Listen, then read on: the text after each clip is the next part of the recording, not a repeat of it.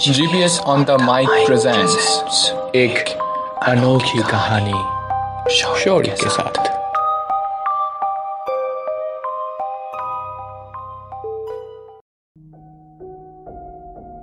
नैहाटी कोलकाता से करीब 40 किलोमीटर दूर बसा एक छोटा सा शहर।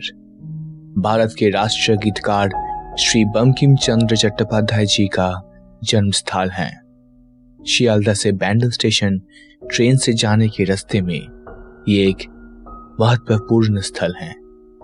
शहर से थोड़ा दूर होने के कारण यहाँ के लोग काफी शांतिपूर्वक और खुश मिजाज जीवन व्यतीत करते थे, पर उनको जरा भी भानक नहीं था कि उनके इस प्यारे से कस्बे में कितना बड़ा खतरा इतने सारे सालों से मंडरा रहा था और आज भी मौजूद है। आज की ये कहानी नम्रता, एक नव विवाहित स्त्री के साथ हुई अजीबोगरीब घटनाओं पर आधारित है। नम्रता अपना काम छोड़ के यहीं आई थी। अभी वो गृहिणी थी और उसका पति जर्मनी के एक बड़े बहुराष्ट्रीय आईटी कंपनी में नौकरी करता था। उसके पति अरित्रो का घर शहर से दूर होने के कारण एक तसल्ली थी, क्योंकि यहाँ का जीवन शहर से काफी ज्यादा सरल था। भविष्य में उसके बच्चों के लिए काफी अच्छी जगह थी। बड़े शहर के भीड़ से काफी दूर, पर उतना भी दूर नहीं जिससे नम्रता को अगर अपनी मम्मी पापा की याद आए तो जल्दी से जाकर उससे ना मिल पाए। पर इतनी जल्दी वापस जाने की जरूरत ही नहीं थी, क्योंकि उसके पापा ने उसे फोन करके बोला है कि परसों ही वो नम्रता की बहन, मामा, मामी और फूफा जी उससे उसके नए घर पे मिलने आ रही है। तो उनके आने की तैयारी के लिए वो कुछ सामान खरीदने बाजार गई। सामान खरीदते खरीदते कुछ समय बाद अचानक से उसने देखा लोगों के भीड़ से थोड़ी दूर अंधेरे से गली में खड़ा हुआ था एक आदमी। उस व्यक्ति ने उसकी तरफ अपनी पीठ फेर रखी थी और उसके बाल भी बहुत अजीब थे, मानो जैसे बालों के बीच बीच में खाली गोल गोल जगह था। और उसके पूरे शरीर को देखकर ऐसा लग रहा था कि मानो वो मोम से बना हो। उसका शरीर जैसे गला हुआ ऐसा हो, और उतने दूर से ही उस आदमी से बहुत बदबू आ रही थी, जैसे मानो कुछ बहुत दिनों का सड़ा हुआ हो। उस आदमी को देखते ही उसे ना जाने कैसी एक अजीब सी आतंक की घबराहट होने लगी। अचानक से उसकी सांसें बहुत तेज हो गई और पीछे से किसी ने उसके कंधे पर हाथ रखा तो उसने डरकर चीख दिया। पर जब नम्रता ने पीछे घूमकर देखा तो दुकानदार उसका सामान का बैग भर के लौटा रहा था। उस व्यक्ति को देखकर वो इतना डर गई थी कि वो भूल ही गई कि वो सामान खरीदने आई थी। उसने दुकानदार को पैसे देने के बाद उससे धीमी आवाज में उस अजीब इंसान की ओर इशारा करते हुए पूछा, क्या आपको वहाँ अंधेरे में कोई आदमी नजर आ रहा है? पर दुकानदार ने बोला, कहा मैडम, नहीं तो वहाँ पे तो कोई भी नहीं है। आपको अपना सब सामान मिल गया है कि नहीं, देख लो एक बार। ये सुन के उसके दिमाग में बहुत सारे सवाल जमा हो गए। वो दुकानदार को पैसे देकर आने ही वाली थी कि दुकानदार ने रोक कर बोला, 40 रुपए तो आपने दी ही नहीं। आप आरित्र की पत्नी हो, उन्हें मैं अच्छे से जानता हूँ। आप बाकी पैसा कल दे दीजिए। पर उस आदमी के बारे में उसके दिमाग में इतना कुछ चल रहा था कि वो कुछ सोच ही नहीं पा रही थी। तो उसने दुकानदार को हाँ बोला और जल्द से जल्द वहां से निकल के घर आ गई। इस हादसे के बाद अभी तक घटी सारी घटनाएं मुझे काफी हद तक नॉर्मल ही लगी, क्योंकि हो सकता है बाजार करने की थकान में दिमाग का कोई वहम हो। पर फिर नम्रता के जीवन में कुछ ऐसी घटनाएं घटी जिन्हें वो आज तक नहीं भूला पाए।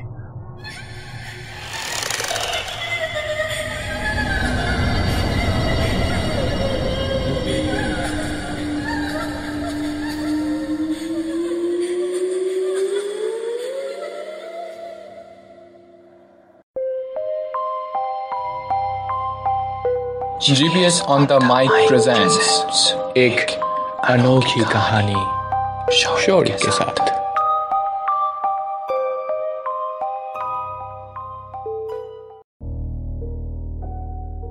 आप लोगों ने सुना नैहाटी में नई आई हुई नव विवाहित नम्रता की आशा थी कि नैहाटी उसकी एक मनोरम जीवन की इच्छा पूर्ण करेगी, पर यहाँ पे उसके लिए कुछ और ही इंतजाम किया हुआ था। बाजार से वापस लौटकर उसने थोड़ा अरित्र के साथ हंसी मजाक किया, रात का खाना बनाई, फिर कुछ और बातचीत की, पर अरित्र को कुछ और न बताते हुए सीधा सोने चली गई। अरित्र भी अपना काम खत्म करके थोड़ी देर बाद सोने चला गया। समय बीतता गया, रात भी काफी हो चुकी थी, दोनों सो रहे थे। अचानक नम्रता को इतनी गर्मी लगने लगी कि उसकी नींद टूट गई और वो उठ पड़ी। उठकर उसने देखा कि उसके बिस्तर के चारों तरफ लंबे लंबे बाल, काला चूरन जैसी कोई चीज और साथ साथ कुछ चिपचिपा सा तरल बूंद बूंद करके गिरा हुआ था और नीचे से बहुत बदबू आ रही थी। रात के भी 2-2:30 बज रहे थे।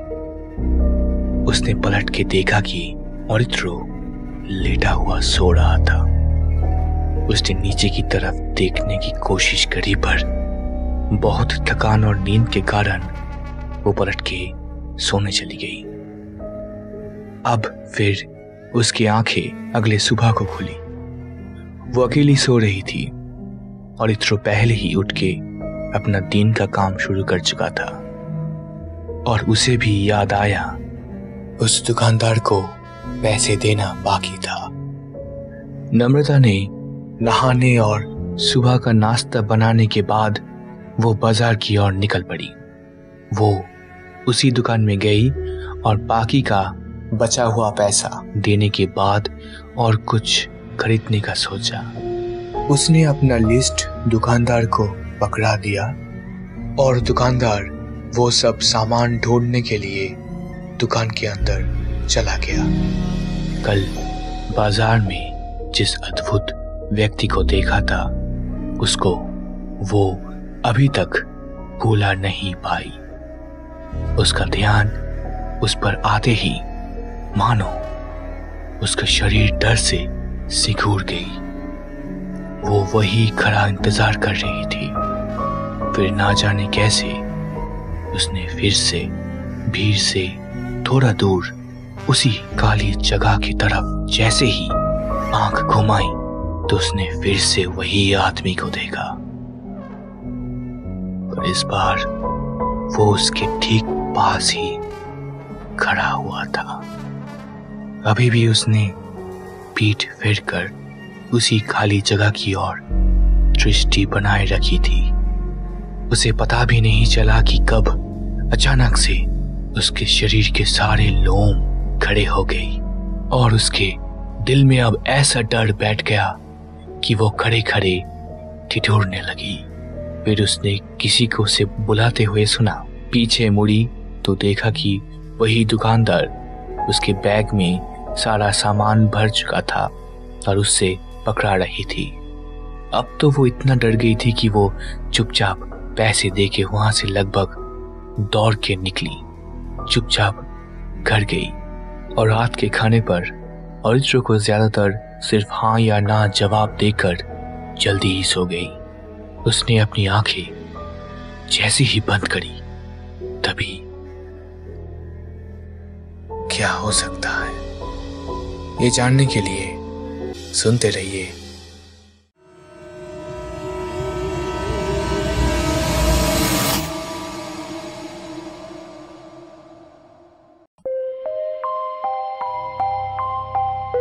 GPS on the mic presents एक अनोखी कहानी शौर्य के साथ।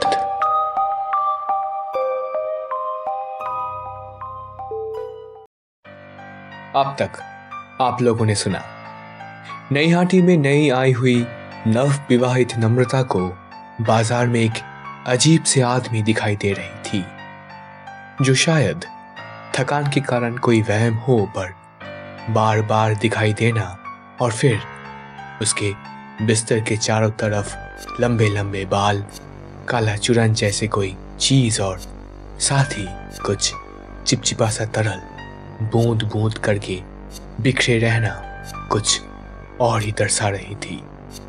उसने बाजार से घर लौट के ज्यादा कुछ बोले बिना सोने चली गई। अरित्रो को अपने बीवी के साथ होने वाली घटनाओं के बारे में बिल्कुल अंदाजा नहीं था और वो अपने काम खत्म करके सोने चला गया। घड़ी का कांटा घूमता गया और धीरे धीरे डोंग डोंग डोंग करते हुए रात के 2 बज गए। दोनों गहरी नींद में थे। फिर अचानक नम्रता को नींद में ऐसा लगने लगा कि मानो उसका पूरा शरीर आग पे जल रहा हो। उसकी नींद टूटी और वो बिस्तर पे उठ बैठी, पर उसने जो देखा उससे वो लगभग चीख ही देती। उसने उठकर देखा कि वही आदमी अभी उसके बेडरूम की खिड़की के सामने खड़ा हुआ था। वही दाग दाग सर पे, वही लंबे लंबे बाल और उसका पूरा शरीर ऐसा था जैसे मानो किसी ने उसे पकड़कर जला दिया हो। नम्रता डर और आतंक से भरी हुई जल्दी से चादर ओढ़कर सोने का कोशिश करने लगी। सोची कि यहाँ कोई नहीं था, सब कुछ उसके दिमाग का वहम था। थोड़ी देर बाद उसे अपना बिस्तर पत्थर जितना सख्त और ठंड सा लगने लगा। उसने जैसे ही अपनी चादर उठाई तो आश्चर्यजनक रूप से अपने आप को बाजार में पाई, बिल्कुल उसी जगह जहां उसने उस आदमी को देखा था। डर में उसकी ऐसी हालत हो गई थी कि वो अपनी जगह से हिल भी नहीं पा रही थी। आसपास दूर दूर तक कोई भी नहीं था। पूरा बाजार बंद था और उस अंधेरे सड़क में वो अकेले लेटी हुई थी और उसके ठीक सामने वही आदमी खड़ा हुआ था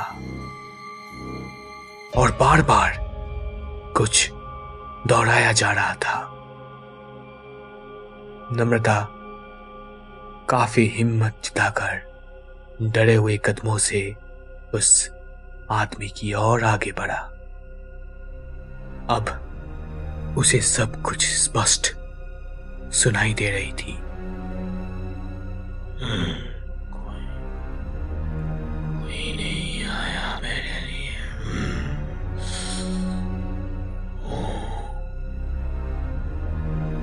कोई नहीं आया मेरे लिए।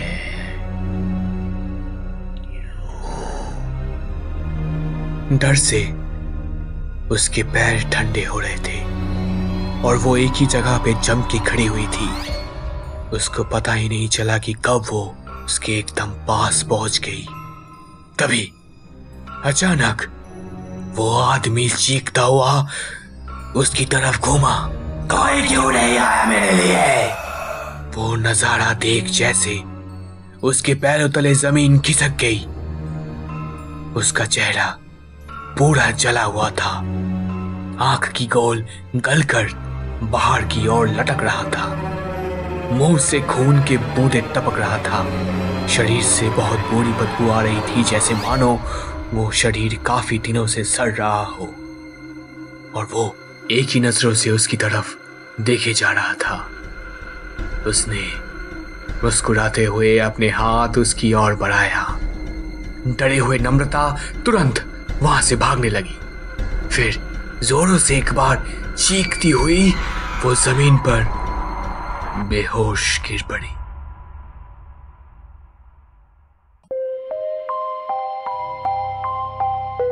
GPS on the mic presents एक अनोखी कहानी शौर्य के साथ।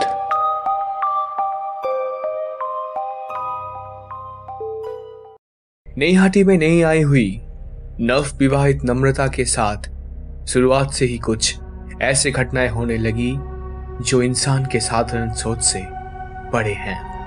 पहले तो बाजार में बार बार एक अजीब सा आदमी दिखाई देना, फिर बिस्तर के चारों तरफ लंबे लंबे बाल बिखरे रहना कुछ और ही तरफ दर्शा रहा था। फिर उस रात अचानक से खुद को अकेले बाजार में पाना नम्रता को अंदर तक डरा चुका था।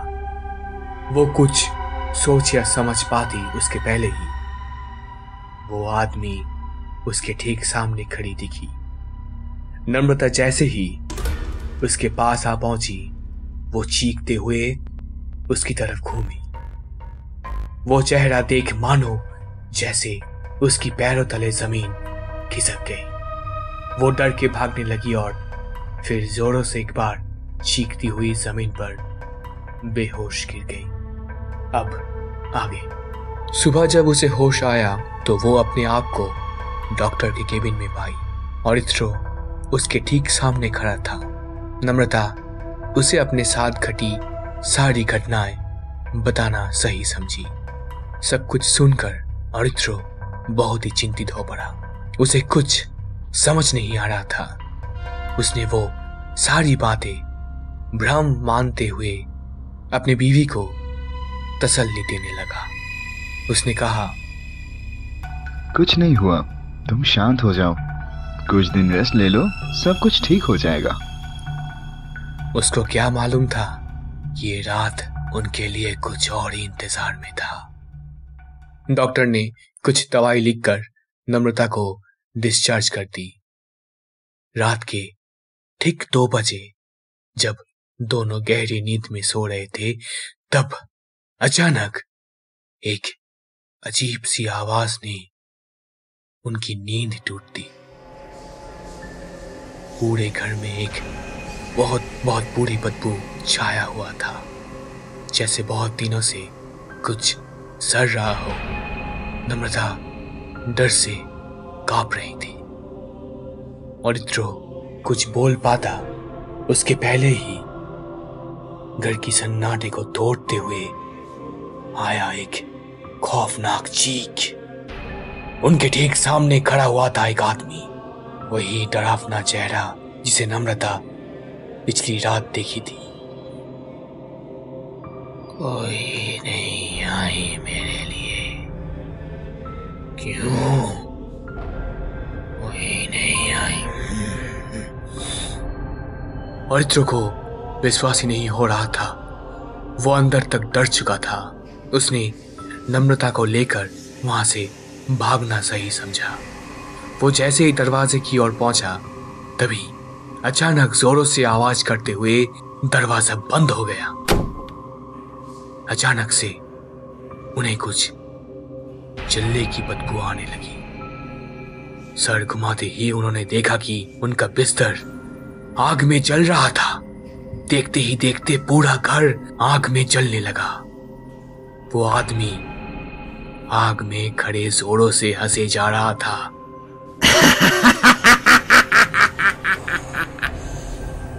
उन्हें बचने का कोई रास्ता नहीं दिख रहा था, मानो जैसे उनका अंत उनके सामने खड़ा हो। तभी अचानक अरित्रो अपनी पॉकेट से एक लॉकेट निकालकर हनुमान चालीसा पाठ करने लगा।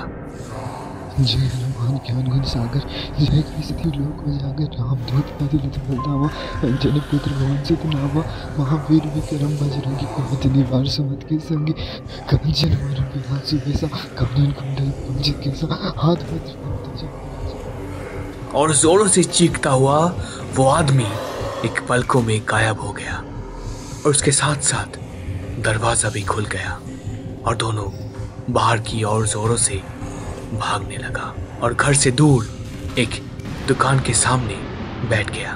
दोनों इतने डरे और थके हुए थे कि उन्हें पता ही नहीं चला कि कब दोनों गहरी नींद में सो गए। सुबह जब उनकी आंखें खुली तो बाजार के सारे लोग उन्हें घेर रखे थे। उन्हें उठते देख एक लड़के ने कहा, आप लोगों को कहीं देखा है?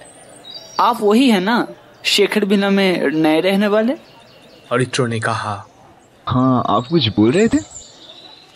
नहीं नहीं कुछ नहीं। वैसे आप यहाँ इस हालत में? अरित्रो ने बिन कुछ छुपाए उनके साथ घटी सारी घटनाएं विस्तरित रूप से कहने लगा। सब कुछ सुन जैसे वहाँ सन्नाटा छा गया। उस सन्नाटे को तोड़ते हुए एक औरत बोल उठी, क्या वो अभी भी वहाँ? वो कौन? शेखर। वो घर उसका था, उसने बहुत प्यार से सजाया था उस घर को, सब कुछ बड़े अच्छे से चल रहा था।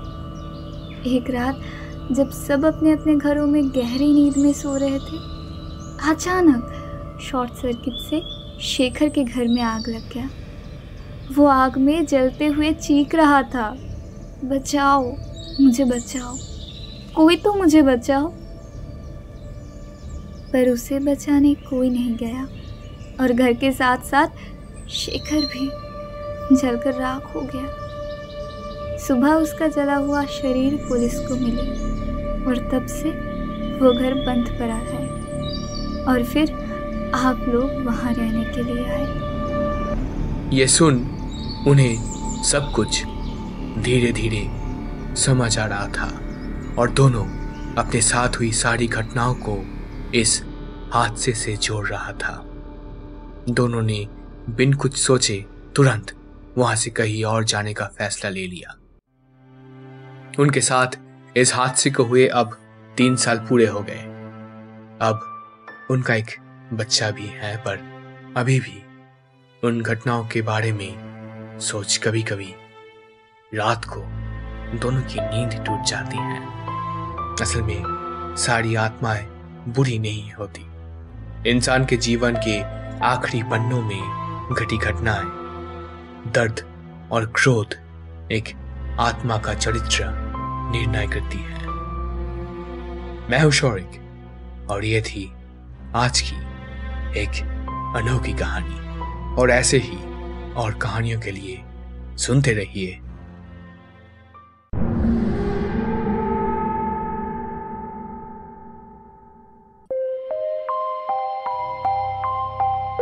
GBS on the mic presents एक अनोखी कहानी शौर्य के साथ।